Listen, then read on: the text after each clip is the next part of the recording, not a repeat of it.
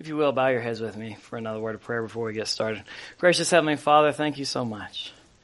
Uh, thank you for walking with us. Thank you for being with us on this uh, journey we're taking through life.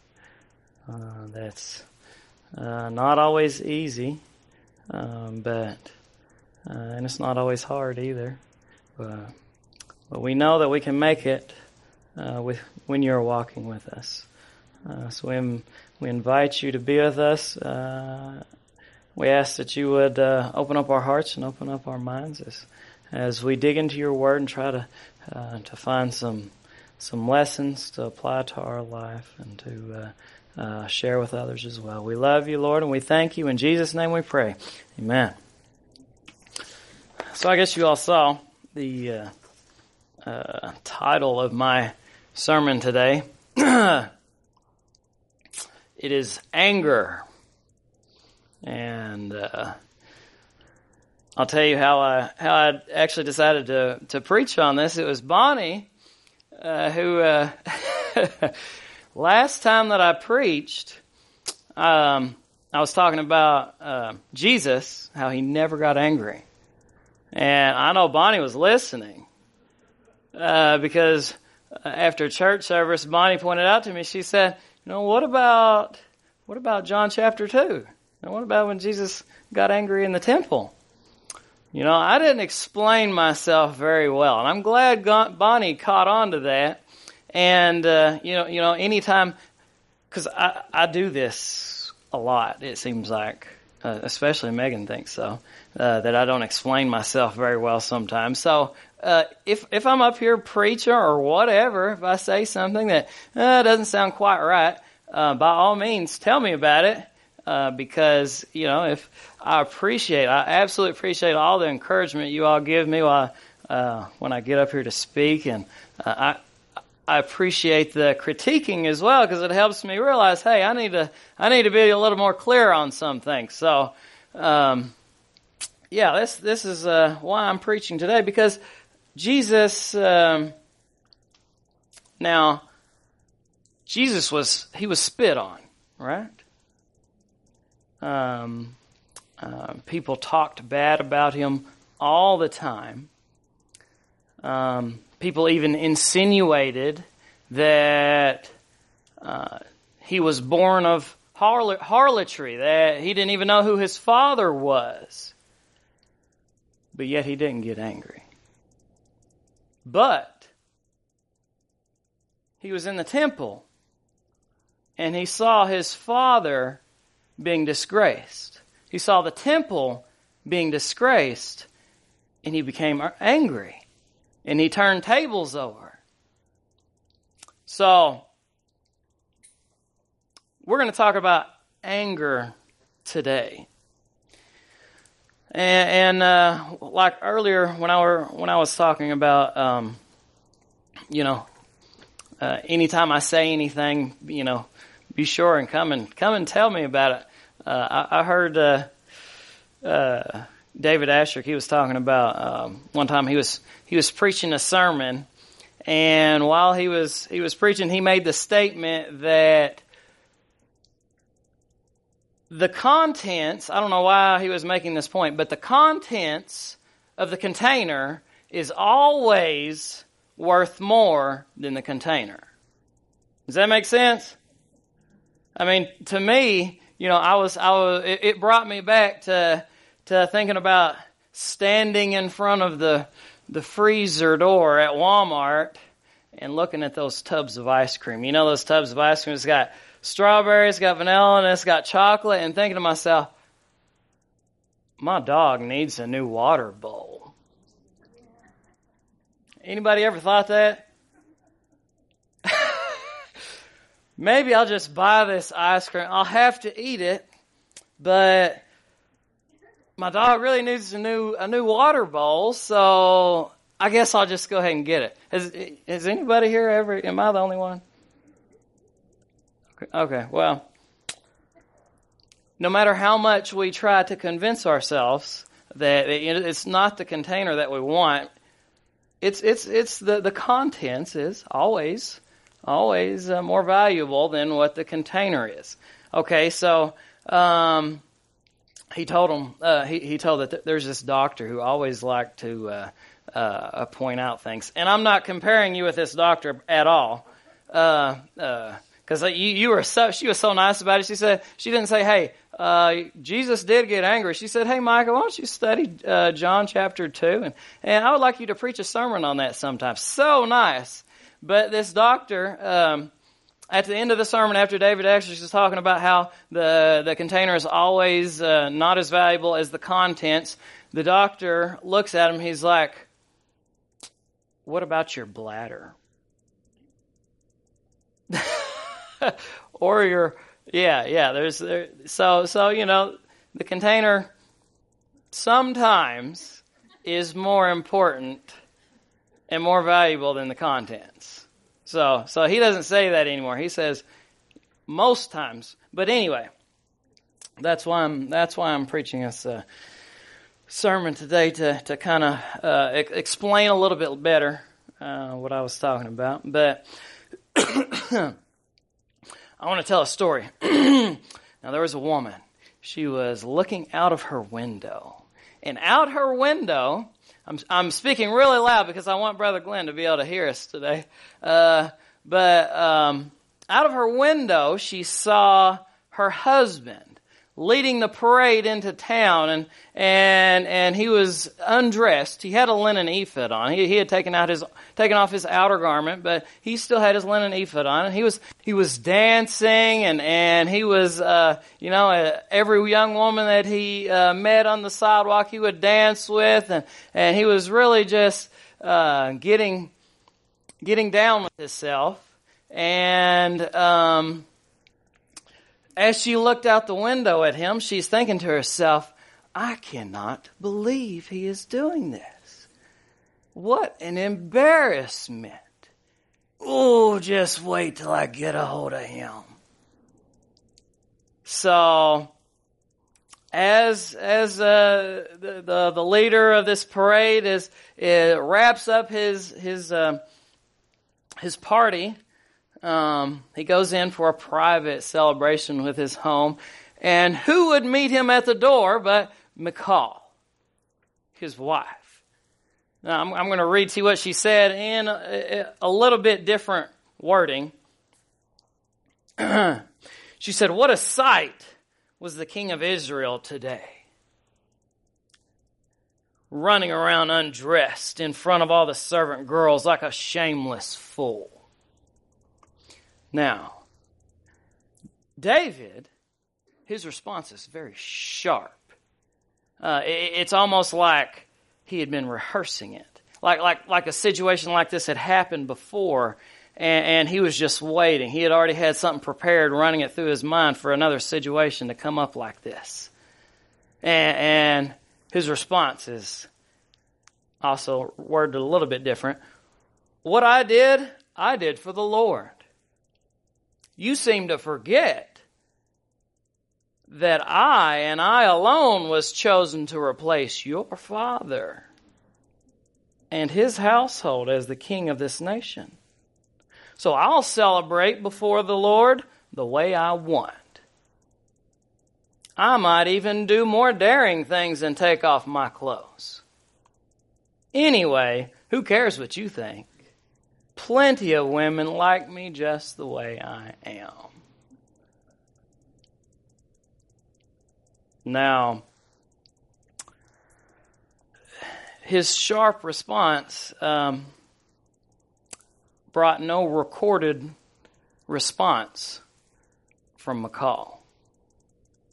And as it as it continues to read, uh, it says that she bore no children, which which may be a little insight that that was probably the death of intimacy in their marriage.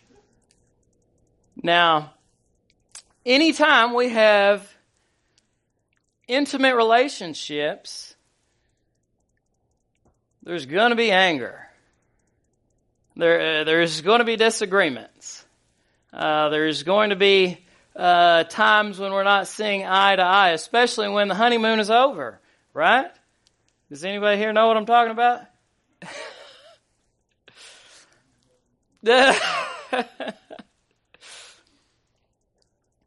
um, I want to read to you a quote. It's from this book called Adventist Home that everybody on earth needs to read. This is a super good book. Uh, and not, not because it's, it's any better than any other book. Um, I want to make sure I explain myself very well. Everybody needs to read the Bible. Amen? But this book actually points us to the Bible and is a super good book for anyone who is looking for the second coming of Jesus.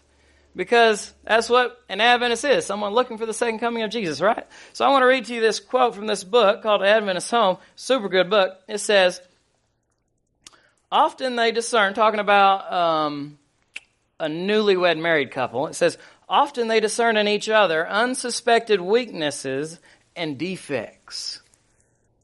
But the hearts that love has united will discern excellencies also heretofore unknown. Let all seek to discover the excellencies rather than the defects. Often it is our own attitude, the atmosphere that surrounds ourselves, which determines what will be revealed in us in another. Does that make sense? It is our own attitude. It is, it is how I perceive my wife, whether good or bad, is oftentimes going to affect the response that I get from my wife, whether good or bad. So I, have tried to put this into practice, uh, and it has been life changing. Because when, when instead of thinking about um, uh, all the negative things, I'm not going to list any because I don't think about those. Um, instead of uh, thinking constantly about these negative things that, that your, your spouse or, or the, whoever is very close to you, um, thinking about the positive things, man, it, it's, it's powerful. Uh, it really makes a difference. Um, but even in doing this, there's still going to be the times when there is, guess what? Anger is going to rear its ugly head. But guess what? if we're able to process our anger. Anger is not a bad thing always. Anger can be a good thing. Don't hang me uh, for saying that until I further explain myself. Um, anger can be a good thing, but if if we get angry and then we process our anger, it can lead to a deeper, intimate relationship with whoever we're uh, angry at. Um, I found that's true. You know, whenever my wife and I we have an issue, if we process that instead of the other ways that you can handle anger, then our relationship grows stronger. We feel closer to one. We feel more of a love for one. excuse me, one another. And I found this this being true even at even at work. Like the closest friends that I have at work are people that I have had to jump on for being late for break. That's true. After I, you know, we get that out of the way, we become really, really good friends. The ones that I haven't jumped on yet, I'm not really close to. Uh, but uh, sometimes that's just the way it works. So, um, if we are able to process it, it leads to greater, deeper, intimate relations. If not, um, it can short circuit our relationships. It can stunt the growth in our relationship. Or, at worst, it can even become abusive. So, we're going to talk about processing our anger later. I'm probably going to have to make a two part sermon out of this. But with the, with the power of the Holy Spirit, we can take anger and make it a good thing. We can harness our anger and, and with the power of the Holy Spirit, overcome. Now, we're going to talk about good anger. We're going to talk about bad anger. now, when sin came in, how many, how many of our feelings, how many of our emotions got tainted with sin? All of them. Every single one of them did. So, um, you know, scripture, scripture condemns the kind of anger that, that spring from, from a self-centered life and the, the types of anger that are destructive.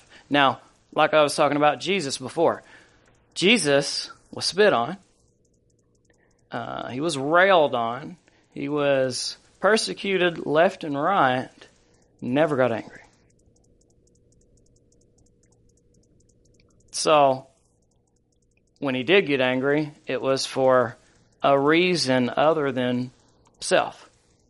Right? Does that make sense? So we'll, we'll talk about that a little bit more. So let's talk about the, um, the, the, type of anger that Scripture does condemn. I'm going to read this really fast. You probably won't have time to follow along, but Psalms 37 verse 8 says, Refrain from anger and turn from wrath. Do not fret. It leads only to evil.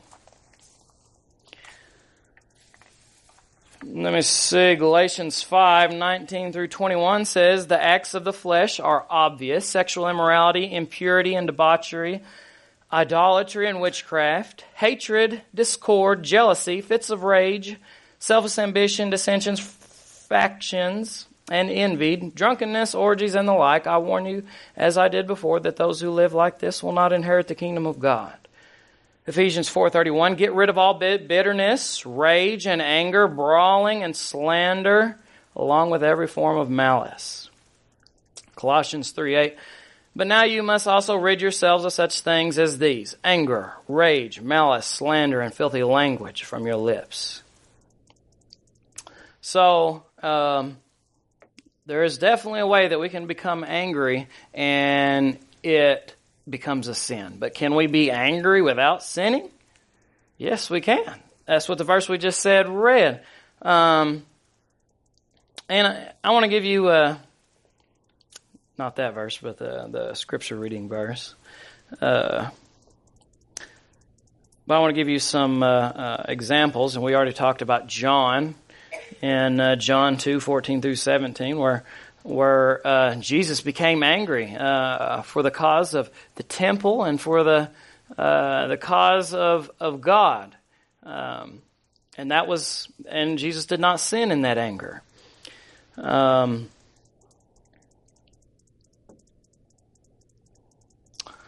anger can also appropriately defend the innocent and the injustice of the innocent. Uh, an example of that we find in 2 Samuel. I'm gonna I'm gonna read read that now in in, in 2 Samuel. Uh, remember we're we're talking about David uh, after he sinned with Bathsheba. Uh, Nathan the prophet came came to David and uh, he told him the story about the man who had all these sheep. And then there was another man who only had one one little ewe lamb, and and he loved it like it was his own daughter. He slept with it, uh, and the the rich man had a visitor, so he came and took the poor man's ewe lamb and and uh, killed it and ate it. So here's David's response in 2 Samuel 12:5 or 65 somewhere in 2 Samuel chapter 12. David burned with anger, verse 5. David burned with anger against the man and said to Nathan, As surely as the Lord lives, the man who did this must die.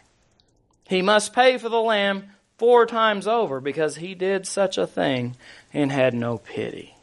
Now, David actually added his own judgment onto that. Uh, he said this man must die, but that, that, that, was, that was his own. The only thing that the law, the book of the law required, Exodus 22, we find, if a man steals an ox or a sheep and slaughters it or sells it, he, ha- he shall restore five oxen for an ox and four sheep for a sheep. So David knew what he's talking about. He said he must return it four times. Four sheep. It didn't say anything about the man dying, but, but David, David added that. You know why? Because this really made David angry. Because David was a shepherd. He knew the hurt that that man felt when he lost his little ewe lamb. Now, David, David, he messed up. He did mess up. But David was a man after God's own heart.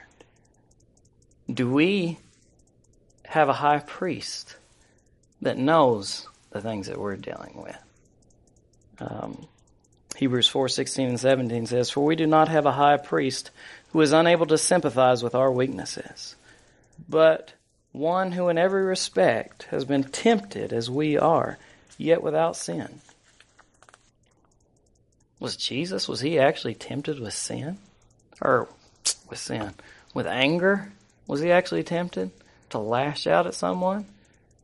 He was tempted, but did he do it? No, he didn't. And if he didn't do it, can we not do it either?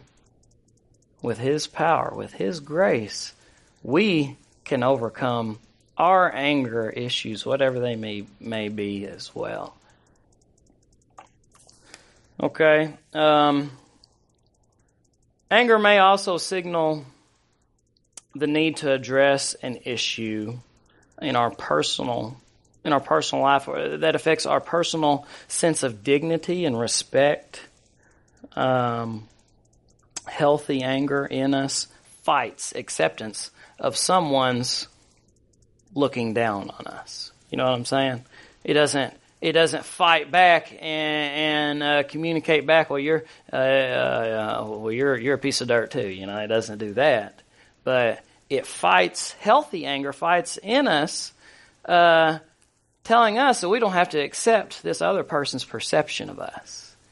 Uh, healthy anger tells us that we are a child of God. We are made in the image of God. We don't we don't have to believe anything anyone else thinks or says about us. Uh, uh, these are these are good good things about anger. Um, Anger may also serve to alert us that something is amiss in a relationship. You know, if if my wife is is angry at me for some reason, then then it's it's a warning system that you know maybe uh, we something needs to be talked about, right? Um, anger limits the acceptance of abuse. Um, David. You know, Saul chased him around for for probably it seemed like ages to him. Was that an injustice on the innocent? Absolutely. Did did David cry out about that? Yes, he did. Uh, Psalm 7 verse 1, Lord my God, I take refuge in you. Save me and deliver me from all who pursue me. And then Luke 18 3 through 8, there was a widow. This is Jesus telling telling a, telling a parable, and there was a widow in the in that town who kept coming to him with the plea, "Grant me justice against my adversary." For some time he refused, but finally he said to himself, "Even though I don't fear God or care what people think, yet because this widow keeps bothering me, I will see that she gets justice, so that she won't eventually come and attack me." And the Lord said, Listen to what the unjust judge says. And will not God bring about justice for his chosen ones who cry out to him day and night? Will he keep putting them off? I tell you that he will see that they get justice and quickly. However, when the Son of Man comes, he will will he find faith on the earth? So, good anger, healthy anger, limits the acceptance of abuse, and, and it, it helps us uh, to realize and, and, to call out on God, who is our, uh, what's that verse? Um, we all know it, uh, the verse about uh, how God is the the one who's going to fight for us. Uh, pretty much. That's uh, yeah. That's we'll call it that one. That's a good one. Yeah. So, yeah, I'm going to have to make this two part sermon. I'm about halfway through right now, but, but yeah, I think, uh, I think we can see that, that anger can be good and it can be bad. You know, anger can be good, uh, depending on what the anger is coming from. And anger can be, uh, and the response. And anger can be bad depending on what the anger is coming from and our response. And next month, when I preach again, uh, we're going to talk about, you know, um, ways when anger does harm relationships and ways that, that we can overcome. And uh, with the Lord's help, because, you know, it doesn't matter. It doesn't matter because there's certain certain characteristics that we all have, right? That just seem like uh, I can't change, and it's true we can't. But the power of the gospel can change any emotion that has been tainted with sin. Uh, with the power of the Holy Spirit, uh, the Lord is here to help us, and uh, I'm preaching to the choir, but but I'll finish my sermon next month. Gracious Heavenly Father, we are none perfect. We are all in need of your grace. We're all in need of your uh, your transforming power, your your uh, the character development that we can only receive from you. Uh, Father, all of our angles have been, all of our feelings and emotions have been tainted by sin. And, and Lord, we just ask uh, by your grace and by your love that, that you would help us to overcome and to be more and more like our wonderful Savior each and every day. And taking control of, of uh, every emotion that, that, that we have and, and giving them all to you. We love you, Lord, and we thank you, for we know that uh, in you is power to overcome. Uh, we thank you, Jesus. In your name we ask these things. Amen.